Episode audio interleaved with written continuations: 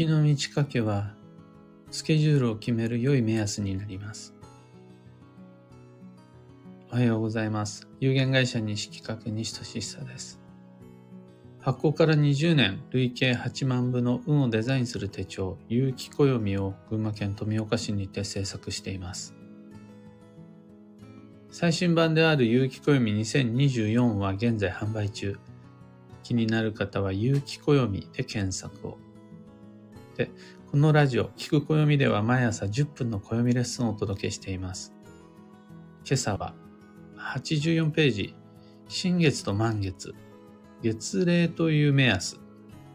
というテーマでお話を。新月は最小の目安であり、思考、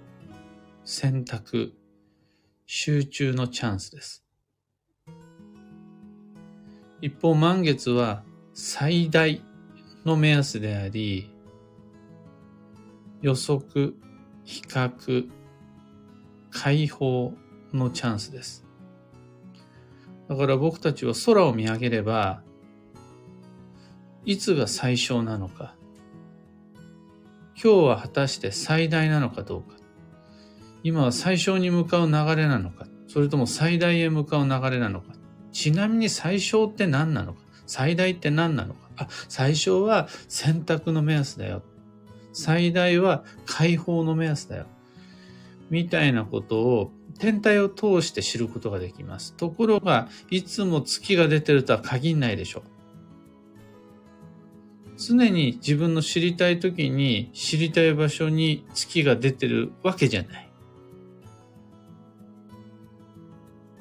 そもそもそれを脳内で管理することは難しい。月の満ち欠けをずっと覚えてるわけにはいられない。なんていう時に開くのが暦っていう便利ツールです。暦開くとそこには月の満ち欠けが載ってます。これカレンダーだと載ってないパターンがあるんですが、暦だったら大体は月の満ち欠けが載ってます。余談ではありますが、大安とか仏滅、その六曜ってあれ月の満ち欠けを基準に作られています。新月から始まる大安とか、そういう感じです。でそうすると、有機暦の場合だったら、有機暦だけじゃないと思うんですけど、新月と満月は月齢の中でも特に大切なので、カレンダー部分を開いた時にパッと見てわかるように記号が振ってあったりするんですよね。有機暦だったら新月が黒丸、で満月が白丸で、その一つ一つ文字を探さなくても遠目でも見てあ、ここだ、この日だ、この日だってわかるように目立たせてあります。なんでそんな風に目立たせるのかっていうと便利な目安なんですよね。ちなみにどっちも新月も満月も開始終了ともに適してます。新月から始める、満月から始める、どっちも正しい暦の使い方です。あとは新月をきっかけにして終わらせるとか、次の満月、満月で一つ、一区切りつけるとかっていうのもありです。で、暦の成り立ちを考えていくと、暮らしに陰陽学を取り入れるときに最も基本的な方法が月齢を意識したサイクルです。新月が陰で、満月が陽です。だから、新月だから何をしようとか、満月だからこれに注意しようって考えることができたらそれは自分のライフサイクルの中に引用サイクル、自然の引用を取り入れられたっていうことになります。新月から始まって満月で終わるというのが昔ながらの暦のサイクルです。ね、暦の使い方がそうだったんですよね。あとは暦の作り方も新月基準で1ヶ月を始めるっていうのが陰陽暦。陰陽暦っていうのが新月基準でした。今でもその名残が1日15日って言って、1日のことを新月、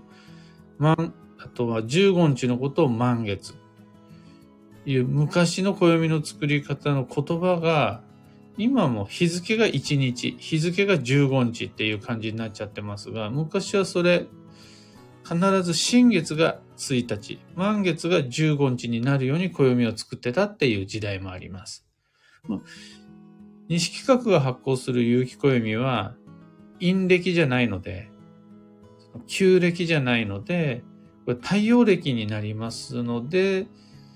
新月満月はそこまで暦の作り方には関わってこないんですが、大安仏滅を決めるときくらいなんですけども、それでも、必ず月齢を表記してあって、うまくこう、ヒントにできるようには作ってあります。満月へ向かって、運っていうのは最大に向かって増えていくんです。で、満月から減っていくんです。だからこの増える流れ、減る流れを踏まえて、どう勢いをつけていくのか、どう落としどころを見つけていくか、なんていうのがスケジューリングの肝です。あとは新月から始まる。そしてぐるりと一周して新月で終わる。これで一月というサイクルなんですが、じゃあ新月から何を始めるのか。で、次の新月までにどう終わらせるのかって考えると、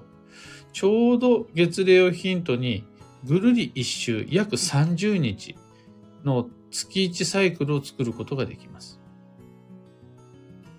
さて、じゃあ次の新月から何始めようとか、次の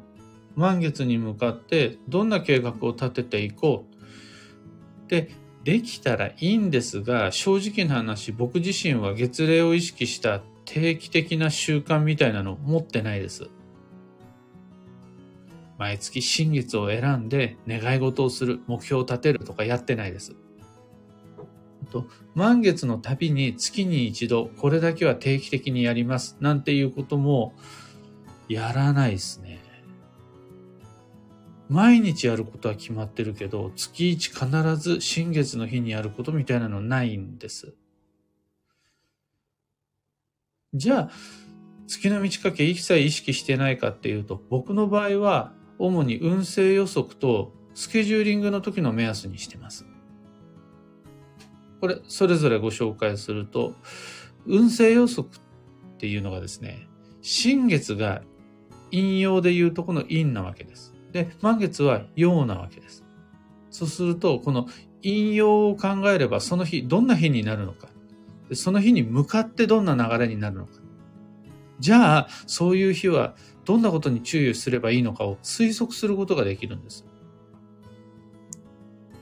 新月はよく言えば、深くものを考えられる集中の時なんですが、悪く言えば、悩みやすい、落ち込みやすいっていう注意の日です。下がるんですよね。上げじゃなくて下げなんです。で満月はよく言えば気分が上がる。直感力が増す。感性が解放される。っていう感じなんですが、悪く言えば不安がどんどんどんどん膨らんでいく。まだ起こってもいないことで心配し始める。あとは直感が暴走する。思いつきでいろいろ動きやすくなるっていう注意の日です。さて、じゃあ、どうしたもんかな、その日は。みたいな感じで使うことは多いです。今日は新月だからマイナス思考になりやすいよ今日は満月だから喜怒哀楽の受け沈みが激しくなるよ。みたいなのを知ってると、対人関係で一悶着があった時も、まあまあまあ、新月だしな、あ、これ満月のせいかもな、狼じゃないけど、みたいな感じで、いつもの自分とは異なるもう一つの視点を持てるから便利です。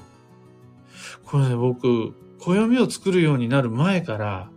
あのね、接客業の時からそんなこと言われたことあるんですよ。満月の時は、悪酔いするお客さんが増えるから気をつけてね、みたいな。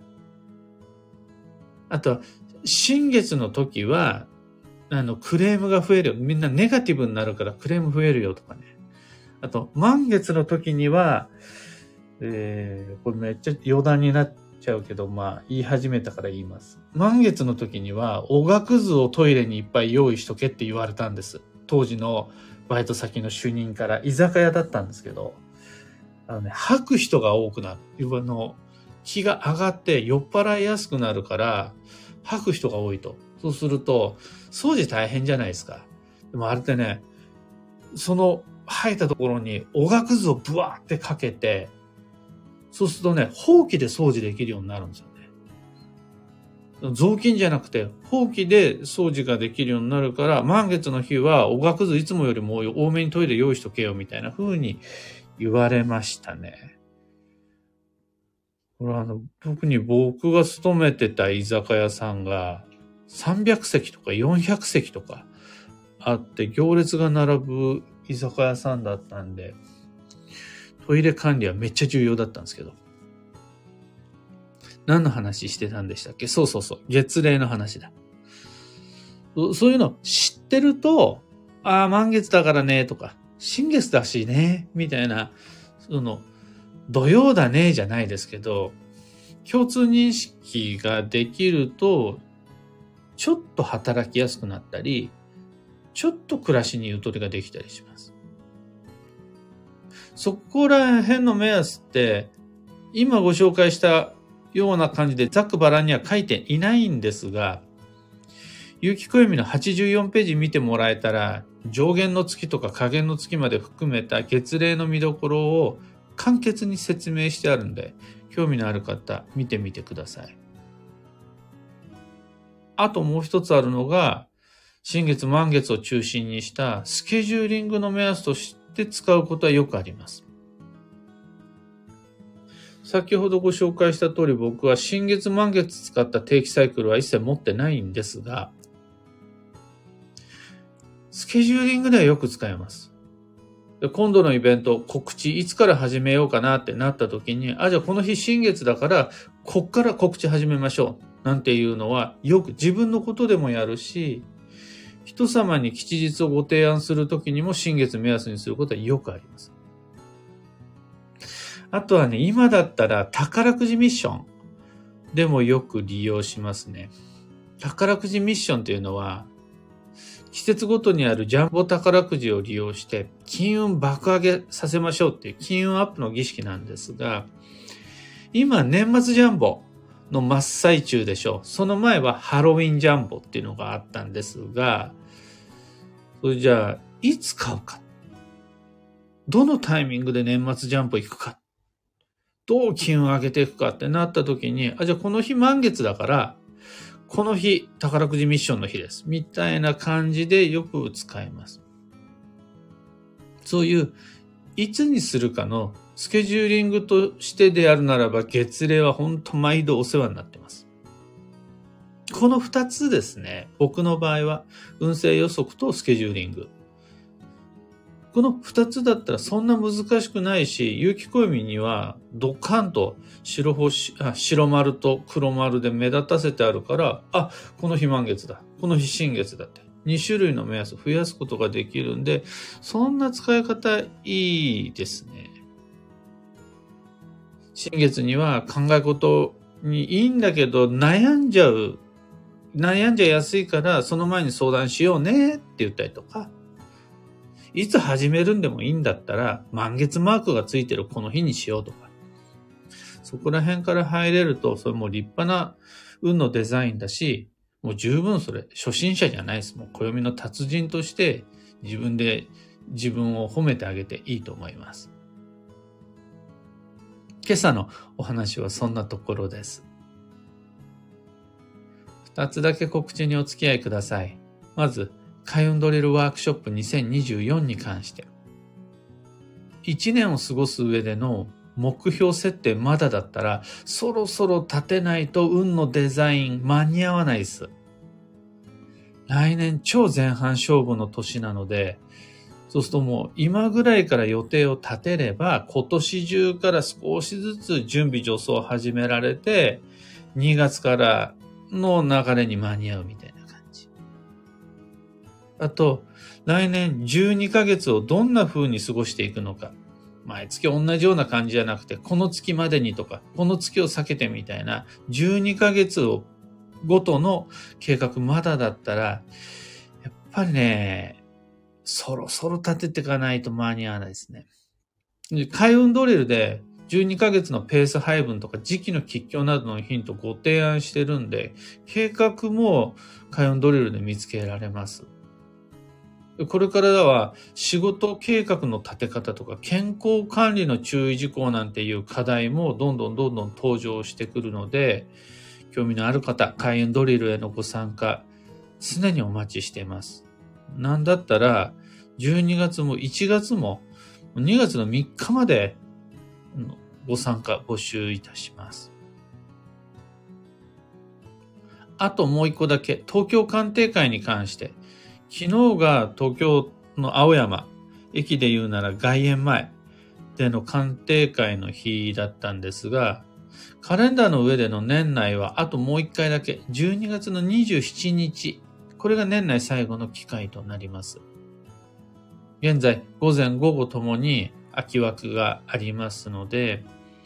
開運ドリルも東京鑑定会も詳細とお申し込みはこの配信の放送内容欄にリンクを貼り付けておきます。それと業務連絡が一つだけ、本題のところでもちらっと登場しましたが、宝くじミッションに関して、有機暦のオンラインサロンである運をデザインする暦ラボのメンバーの皆様、今、年末ジャンボを利用した宝くじミッションも始まっています。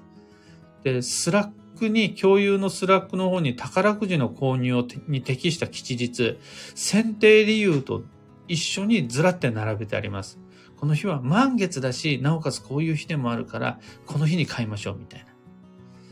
あとその日を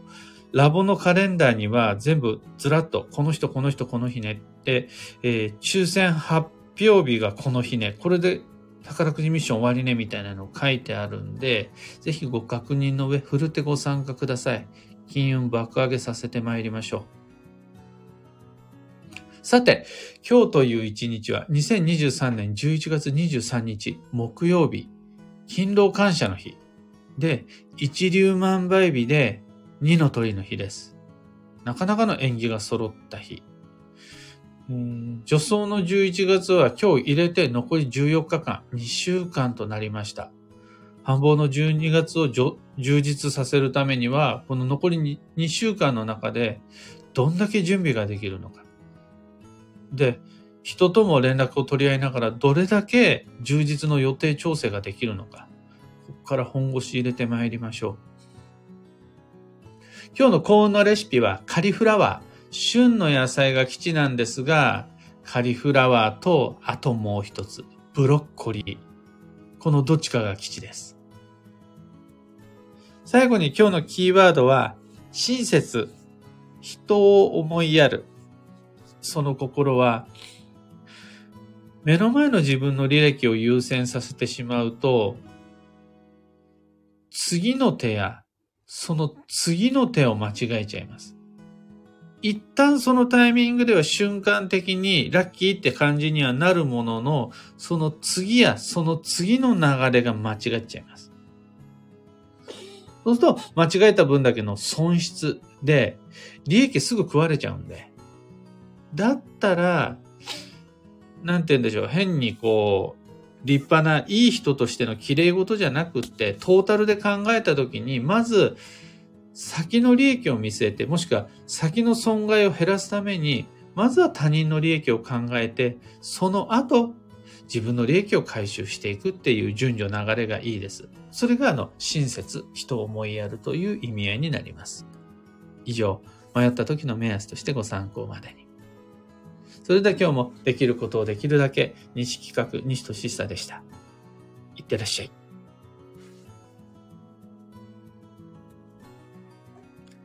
あきさん、おはようございます。小川智美さん、おはようございます。かんぽ花子さん、おはようございます。マーチさん、おはようございます。たかさん、おはようございます。今日のみんなの空は晴れマークと黒曇りマークが半々ですね。僕が住む群馬県富岡市は、今日あの、6時に起きて、いろいろとバタバタ仕事してたんですが、もう、東の空が真っ赤になっていて、綺麗な朝焼けができてました。6時に起きたんですけど、昨日の出張の事務処理とかもあって、配信は7時ぴったりには間に合わなかったですね。お待たせしました。7時にスタンバイしてくださっていた方。え今日はちょっと7時間に合わなかったです。ともみさん、ひでみんさん、オペラさん、ゆうさん、みかさん、バンドさん、くーさん、おはようございます。いつもありがとうございます。めぐさん、暦の歴史、とても興味深く面白いです。へえと深くうなずきました。私にとって新月満月のマークはスケジューリングをするときに必ず目安にしていますが、います。毎月必ずどこかしらに出現するお月様マークは自分の中での期限を設ける際にとても心強いです。本当に些細なことでも期限を設けた方がうまくいくことは意外とたくさんあるなと感じます。とのこと。おっしゃる通りで、僕もなんかこうね、とっかかりがないと、だらだらと流れが進んでしまうっていう時に、あ、ここ新月だから、ここ満月だからっていうのは、なんていうんですかね、メリハリがついて分かりやすいんですよね。で、あの、暦を不確かな占いって考えちゃう人も中にはいると思うんですが、この新月満月だけは科学的に、場合によっては医学的に証明された人との因、人のの健康とか気持ちとか出来事との因果関係がめっちゃある角度の高い情報なんですよね。例えば犯罪の発生率とかあとは、交通事故量とか、さらには、海洋生物の生態系とか、そういうのにも全部新月になると、えー、サンゴが産卵をするとかね。あとは満月の日には野生動物が亡くなりやすいとか、やっぱあるんですよね。僕が聞いてる、調べた範囲でやっぱ男性よりは女性の方が特に月齢の影響を受けやすいと聞いておりますので、暦を手に入れて、まだ日が浅い、初めて、これからどうやって暦使っていこうなんていう方は、普段使いのスケジュール帳や Google カレンダーには載っていない暦ならではの情報として月齢から入っていくって、占いとして面白いじゃなくて、実際の人の営みに役立つサイクルとして、すごく根本的、基本基本的でいいと思います。ひでみんさん、興味深いお話でした。新月から六曜の大安が始まるなんて知らなかった。今日の月は綺麗ねだけでなく、月齢などこれからは意識してみたいと思います。とのこと。新月は空見上げてもどこにも月が見当たらないんで、それこそ暦を見て、さあこれに気をつけなきゃっていう感じでいいと思うんです。